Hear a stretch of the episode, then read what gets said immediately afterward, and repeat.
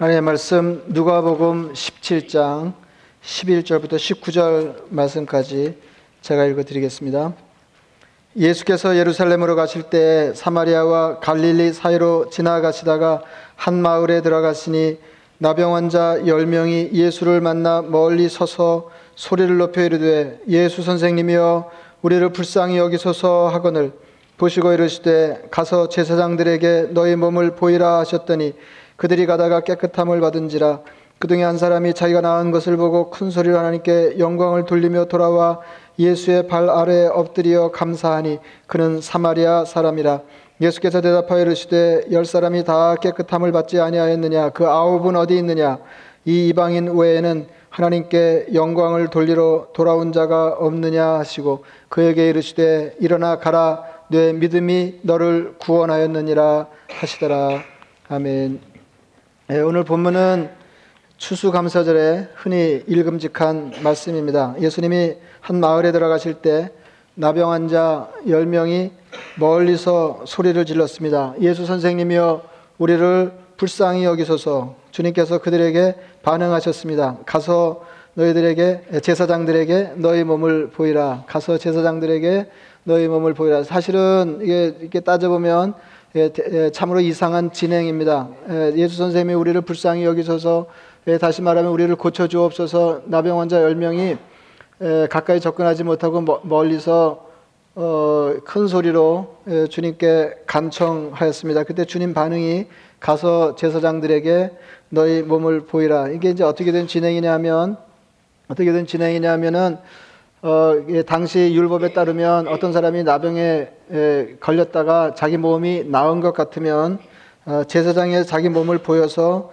완치 여부를 판단받은 뒤에 정상적으로 사회에 복귀할 수 있었기 때문입니다.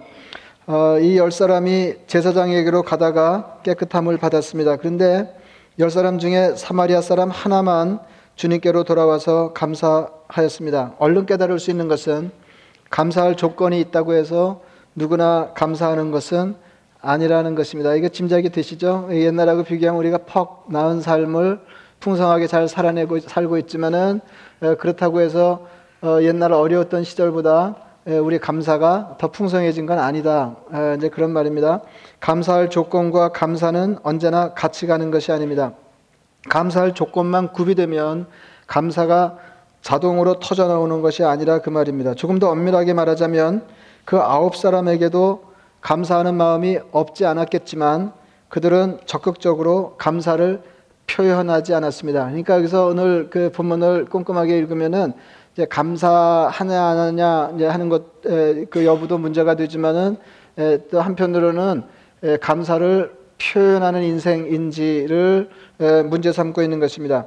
그들에게는 감사를 표현하는 것보다 제사장에게 깨끗한 몸을 보이고 사회에 복귀하는 것이 더 시급해. 이게 이해가 되시죠? 어, 이거는 뭐 충분히 심정이 이해가 되잖아요. 그동안 에, 나병에 걸려서 사회와 격리된 채로 에, 참으로 에, 고단한 삶을 살던 사람이 예수님을 만나서 나음을 어, 입었으면 하루 한시라도 빨리 제사장에게 몸을 보이고 사회에 복귀하고 싶었을 것입니다. 그러니까 이해가 안 되는 바는 아니에요. 그러나 한 사람은 감사의 조건을 누리는 것보다 감사를 표현하는 일을 더 중요한 일로 다루었습니다. 어, 주님이 그 한 사람이 길을 가다가 자기 몸이 나은 것을 보고 돌아와서 주님 앞에 엎드려서 하나님께 영광을 돌리고 주님께 감사를 표했을 때 주님께서 뭐라고 물으셨냐면은 어, 열 명이 다 낫지 않았느냐? 어, 그러나 돌아와 감사를 표하는 사람이 이 이방인 한 사람뿐이냐 이렇게 말씀하신 것으로 보아서 어, 주님은 그 열 명을 고쳐 주실 때 열 명이 모두 돌아와서 예, 감사를 표시할 것을 기대하셨던 것 같습니다. 감사를 놓고 한 사람과 아홉 사람이 이렇게 갈렸지만은 열 사람 모두에게 대단한 면이 있었습니다. 그 장면을 가만히 생각해 보세요. 어, 제가 그 성경 제대로 읽기 가장 간단한 비결 중에 하나가 어, 성경에 나오는 인물의 자기를 대입해서 생각해 보는 거 아니에요? 예, 그래서 말씀을 받는 건데 어, 그 여러분 한번 가만히 생각해 보세요. 나병 환자 10명이 다급하게 치유를 간청하였을 때 주님께서 느닷없이 제사장들에게 가서 어, 몸을 보이라 하셨습니다. 그러니까 낫게 하시겠다는 말씀이죠. 예, 아직 낫지 않았는데, 근데 이제 문제는 이거예요. 아직 낫지 않았는데 제사장에게 가라는 것입니다. 예, 여러분 그 나병 환자들은 어디 출입하는 게 쉽지 않은 사람들이거든요. 예, 다른 사람이 접근하는 것을 소리 질러서 막아야 되고, 어 그러니까 다른 사람들로부터 아주 특별한 시선을 받아야 되, 기 때문에 대개 그 마을 어귀에 이렇게 동굴 같은데 이렇게 이렇게 모여 살면서 사, 회적으로 완벽하게 격리된 삶을 사는 사람이었습니다. 근데 이제 이게 아직 몸이 낫지 않은 채로 그 제사장들에게 가서 몸을 보이라 하는 거 아니에요? 어, 이런 경우에는 예, 이렇게 되는 것이 보통이었습니다. 마가복음 1장 40절 말씀입니다. 한 나병 환자가 예수께 와서 꿇어 엎드려 간구하여 이르되 그러니까 무슨 말씀이냐면은 어, 이렇게 증상이 같다고 그래서 주님의 처방이 한결 같은 게 아니라 이제 그 말이에요. 이렇게 하시기도 하고 저렇게 하시기도 하고 이제 그런 겁니다. 이제 여기 다른 한 예가 마가복음 1장 40절에 나와 있는데 한 나병 환자가 예수께 와서 꿇어 엎드려 간구하여 이르되 원하시면 저를 깨끗하게 하실 수 있나이다. 예, 이게 맞죠? 어, 예수께서 불쌍히 여기사 어, 그럼 대충 이제 이렇게 흐르는 거예요. 어, 간청하면 주님 불쌍히 여기시고 손을 내밀어 그에게 대시며 이르시되 내가 원하는 이 깨끗함을 받으라 하시니 곧 나병이 그 사람에게서 떠나가고 깨끗하여 진지라 감동적인 장면입니다. 나병 환자의 몸에 손을 대시면서 그 자리에서 고쳐주셨습니다. 어, 여러분 제가 이렇게 덜어 여러분들에게 이렇게 여, 쭸는데 어, 저 같으면 이거 어떻게 처리했을까요? 제가 능력이 있고 이렇게 제가 능력이 있고 이런저런 방법으로 제가 선택한 방법으로 어떤 사람의 그 지난한 병을 치유할 수 있, 있을 때 저 같으면 어떻게 할까요? 뭐 여러분 짐작이 되세요? 여러분 같으면 어떻게 하시겠지? 가장 폼나는 방법은 손 하나 까딱 안 하고 나으라 이렇게 하는 거죠. 예. 아 근데 이게 주, 주님이 이게 참 감동이 감동인 게요. 어, 나병 환자의 손에 에, 손을 내밀어 그에게 대시면서 어, 대시면서 어, 내가 원하는 깨끗함을 받으라. 그래서 에, 그렇게 병을 고쳐 주셨어요. 감동이죠. 어, 감동이죠. 여러분 나병 환자는 이게 전염병이고 아니고 문제가 아니라 거기다 이제 멀쩡한 사람이 나병 환자의 몸에 잘못 손을 대면 나병이 옮길 수 있는 거죠. 이제 그게 문제가 아니고 어, 종교적으로는 신앙적으로는 나병 환자는 부정한 사람이기 때문에 에, 손을 대면 안 되는 거거든요. 어, 근데 주님 같이 걸어가신 분이 에, 손을 대, 대면서 나으라 했어요. 예. 그냥 나으라 그러셔도 되거든요. 어, 그러니까 어느 게 더 감동적이에요? 신경 안 쓰시는 거죠, 지금? 예? 손을 대시는 게 더 감동이에요. 예, 내가 나병에 걸렸을 때 주님께로부터 어, 극적으로 치유을 받고 싶을 때 예, 내가 이렇게 저렇게 방법을 선택할 수 있다고 그러면은 말로 나으라 이걸 택하시겠어요? 주님이 자상하게 불쌍히 여기시는 예, 눈초리로 어, 내 몸에 손을 대시면서 예, 나으라 이걸 원하시겠어요? 여러분 꼭 그 낫지 않아도요. 낫지 않아도 어, 떤 나병 환자가 와서 목사에게 기, 도해 주세요. 이 병이 나을 수 있도록 기도. 주님은 다 하실 수 있어요. 어, 그럴 때 이제 목사가 기도해 주는데 그냥 기도를 안 하고 나병 환자의 몸에 손을 대면서 간절한 마음으로 기도하면 안 나아도 감동이죠. 아, 꼭 나야 돼요? 예, 안 나아도 감동이잖아요. 낳고 안, 안 낳고 결정하는 건 하나님이 하시는 일이니까. 예? 근데 예, 주님이 예, 그저 말씀만으로 하실 수도 있었는데 예, 나병 환자의 몸에 손을 대시면서 예, 그 병을 고쳐주셨다 그 말 쉽죠? 그러니까 현장에서 어, 현장에서 결과가 나오는 것입니다. 그러나 오늘 이야기는 그것보다 조금 어렵습니다. 아직 낫지 않았는데 나은 사람처럼 제사장에게 가야 하는 것입니다. 주님을 믿는 게 필요해요. 제가 조금 전에 말씀드렸어요. 이 사람 출입이 자유로운 사람이 아니거든요. 다른 사람의 시선을 의식하면서 어, 제사장에게 이제 가야 되는 게 쉽지 않은 일이었는데 그보다 더 어려운 거는 안 났는데 가는 거 아니에요. 안 났는데 그러나 그들은 주님을 믿었고 도중에 나음을 입었습니다. 감사하러 돌아온 나병 환자에게 주님 말씀하셨습니다. 일어나 가라. 내 믿음이 너를 구원하였느니라. 요한복음 9장에 보면 비슷하게 이상한 장면이 있습니다. 주님께서 맹인을 고쳐주시는 이야기입니다. 맹인을 다시 보게 하는 그중 그럴듯한 방법은 조금 전에 말씀드린 대로 다시 보라 말씀하시는 것입니다. 그렇지 않으면 나병 환자의 더러운 몸에 손을 대시는 것처럼 불쌍해, 불쌍한 자에 대한 애정을 표현하시면서 고쳐주시는 것입니다. 예, 마태복음 20장 여리고 두 맹인 이야기가 그렇습니다. 주여 우리를 불쌍히 여기소서. 그랬더니 주님이 너에게 무엇을 하여 주기를 원하느냐? 그들이 말했습니다. 주여 우리의 눈뜨기를 원하나이다. 여기는 또 두 사람이 합창을 했어요. 두 중창. 두 사람이 아까는 열 명이 떼창 했어요. 여러분 생각해 보세요. 예, 다급한 나병 환자 열 명이 멀리 계신 주님 앞에 그 소리가 들리도록 간청하려고 그러면 얼마나 소리가 간절했겠어요. 이게 두 사람 눈, 눈먼 사람이 기척으로 주님 지나가시는 걸 알고 주여 우리를 불쌍히 여기소서. 너에게 무엇을 하여 주기를 원하느냐? 주여 우리 눈 뜨기를 원하나이다. 예수께서 불쌍히 여기사 그들의 눈을 만지시니 곧 보게 되어 그들이 예수를 따르니라 그랬습니다. 예, 만져서 낫게 하셨습니다. 그런데 요한복음 9장에는 이상한 치유 사례가 있습니다. 예, 똑같이 예, 눈먼 사람을 고치는 건데요. 예, 땅에 침을 뱉어 진흙을 이겨 그의 눈에 바르시고 예, 비교적 지저분한 방법이에요. 예수님이 그 땅에 침을 뱉어 진흙을 이겨 그의 눈에 바르시고 이르시되 실로한 못에 가서 씻으라 하시니 이에 가서 씻고 밝은 눈으로 왔더라. 이 사람도 들은 소문이 있어서 주님이 그 자리에서 손을 대어 고쳐주시기를 기대했는지 모르겠습니다. 그러나 주님은 다르게 처방하셨습니다. 맹인의 눈에 진흙을 이겨 바르셨습니다. 그리고는 주님이 말씀하시는 샘에 가서 씻으라 하셨습니다. 여러분, 침 뱉은 진흙의 효능이 있었을까요? 신람 못이 신통한 게 아니었을 것입니다. 불편하게 주님 말씀에 순종할 때 치유의 기적을 보았습니다. 여러분, 뭐 기왕에 안못 보는 사람이 예? 눈을 뜨겠다고 주님 앞에 소원을 아뢰었는데 주님이 침을 뱉어서 흙을 이겨가지고 눈에다가 붙이면은 아 이게 사방 더 깜깜해지는 거 아니에요. 아니 나으라 그러면 되는데 그러실 수 있는 분이 왜 굳이 더 어둡게 만들어가지고 신라한 못에 찾아가서 그 샘에 눈을 씻으라고 그러셨어요. 불편하게 주님 말씀에 순종할 때 치유의 기적을 보았습니다. 예, 다급한데도 말이 많은 사람이 있어요. 예, 웬 진흙, 웬 침, 뭐 실러 모델까지 예?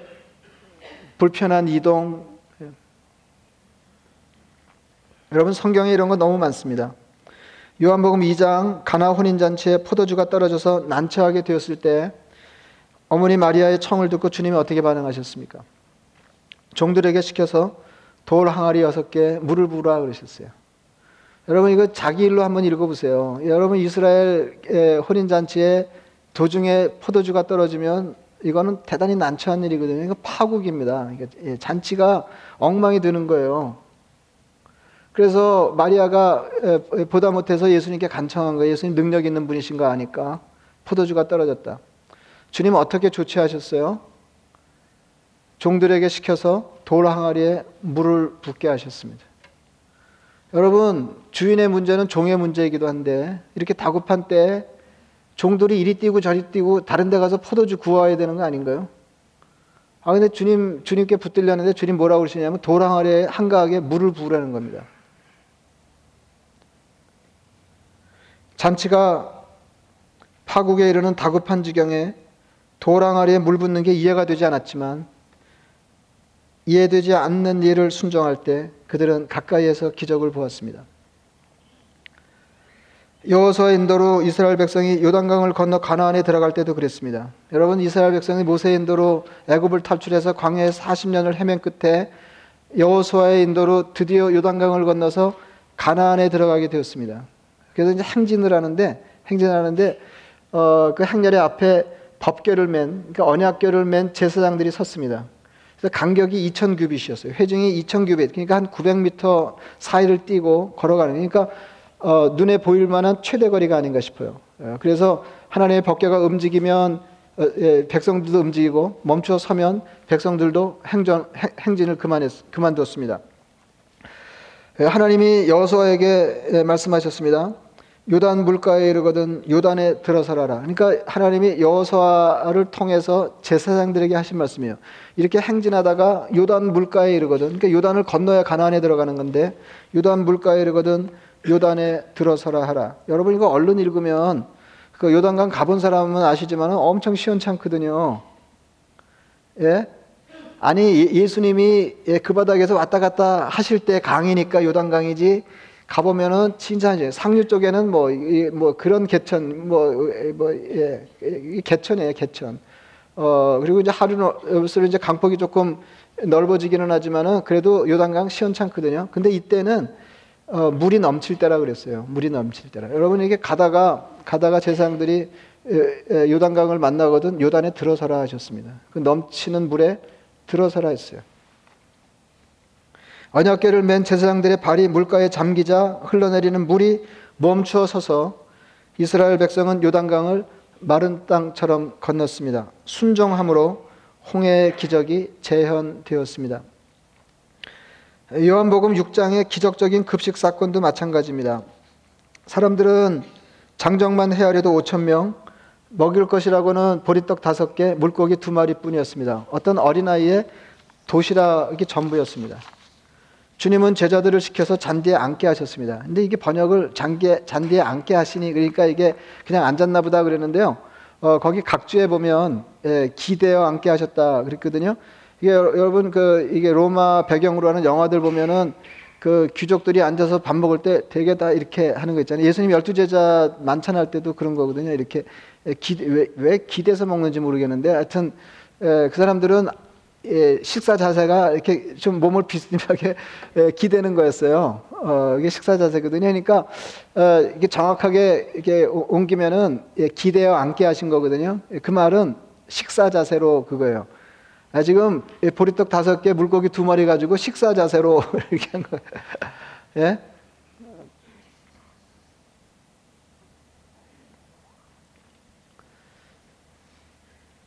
그리고는 제자들에게 떡을 떼어 주게 하셨습니다. 이렇게 나누어 줬는데 그 많은 사람들이 모두 배부르게 먹고 남은 것이 많았다 보도하고 있습니다. 주님이 행하시는 기적을 보기 위해서는 믿음이 필요합니다. 주님에 대한 신뢰가 필요해요. 여러분, 신앙은 상식이 아닙니다. 많은 사람들이 신앙을 뭐 상식인 줄 알아요. 그럼 뭐하러 예수를 믿냐, 그죠? 신앙이 상식이면. 많은 사람들이 예수를 믿으면서도 재미를 보지 못하는 까닭은 신앙이 상식 수준을 넘지 못하기 때문에 그렇습니다. 여러분, 신앙은 상식이 아닙니다. 그럼 두 가지밖에 없어요. 상식과 관련해서 상식이 아니면 두 가지밖에. 하나는 몰상식이고 하나는 초상식이에요. 근데 이게, 어, 어떻게 가, 예, 상식을 넘는 믿음이 가능할까요? 주님을 믿는 일이 반복돼야 가능해져요. 이게 이제 논리 순환 같이 보이는데 이거는 달리 되는 게 아니고 믿음을 가지고 주님의 말씀을 행해 버릇해야 행해 버릇해야 그 경험이 누적되면서 누적되면서 세상 사람들이 상식적으로 믿을 수 없는 것을 믿게 되는 것입니다.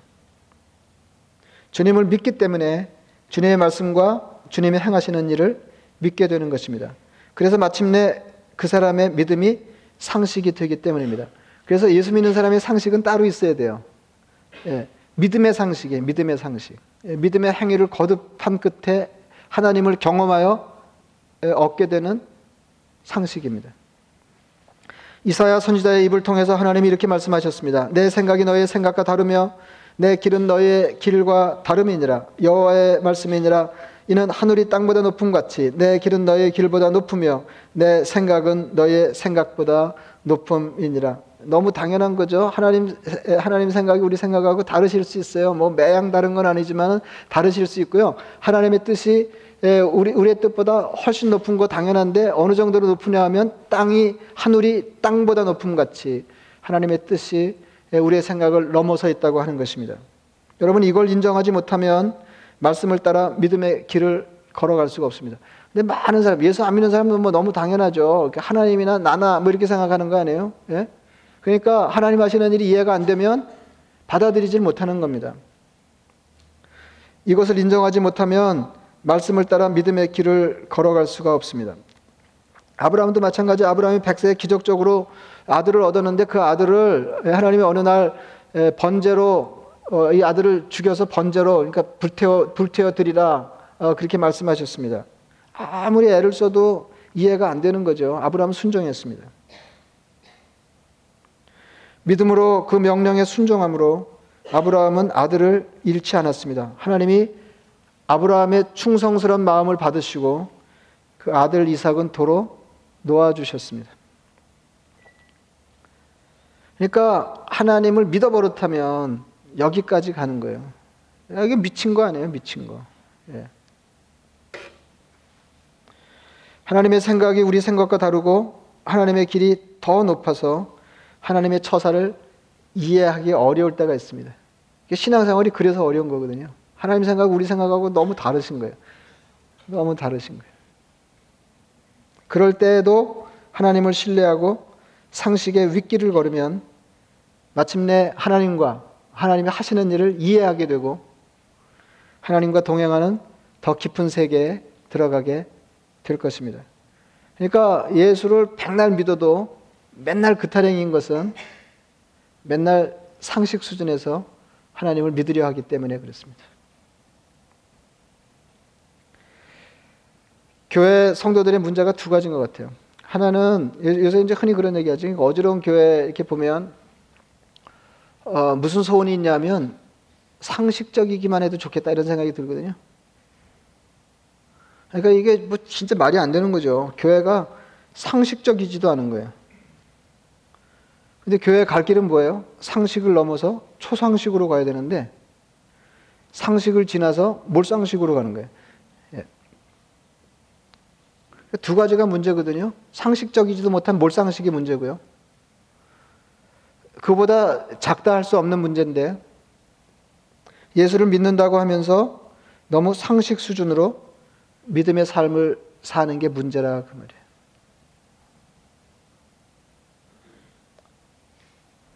두려움을 누르고 용기 있게 말씀에 순종하는 삶을 살아낼 때 더 크신 하나님을 경험하게 될 것입니다. 여러분 믿음은 하나님이 판단하신 것을 내가 판단하지 않겠다는 것입니다. 자기를 믿고 살다가 하나님을 믿고 살기로 작정하는 것입니다. 근데 이게, 이게 일이 왜 안 되냐면, 일이 왜 안 되냐면, 하나님을 믿는다고 하면서 계속 자기를 믿어서 그래요. 내 상식으로 살다가 하나님 믿음으로 살겠다는 결단입니다. 상식을 넘는 믿음이 반복되고 경험이 누적되면서 신앙이 상식이 되고 하나님을 향한 신뢰가 더 견고해지시기를 바랍니다. 그리고 마침내 매사를 믿음의 눈으로 어, 보게 되시기를 바랍니다. 그래서 그래서 믿음이 믿음이 믿음이 세상 상식과 얼마나 다른지를 경험하면서 믿음의 능력을 삶에서 체험하는 그래서 더러는 불편하게 더러는 의아하게 주님의 말씀을 따라가면서 그 말씀의 능력과 은혜를 경험하는 여러분 되시기를 축원합니다. 말씀을 생각하시면서 기도하겠습니다.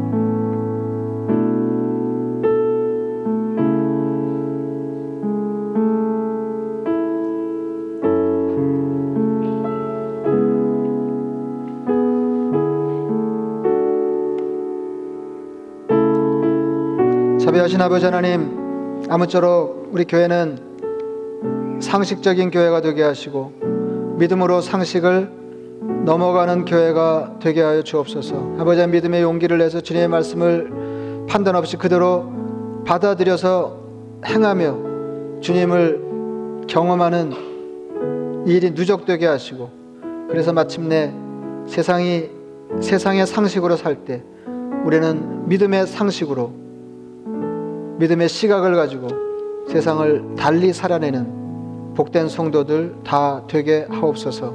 예수님 이름으로 기도드리옵나이다. 아멘.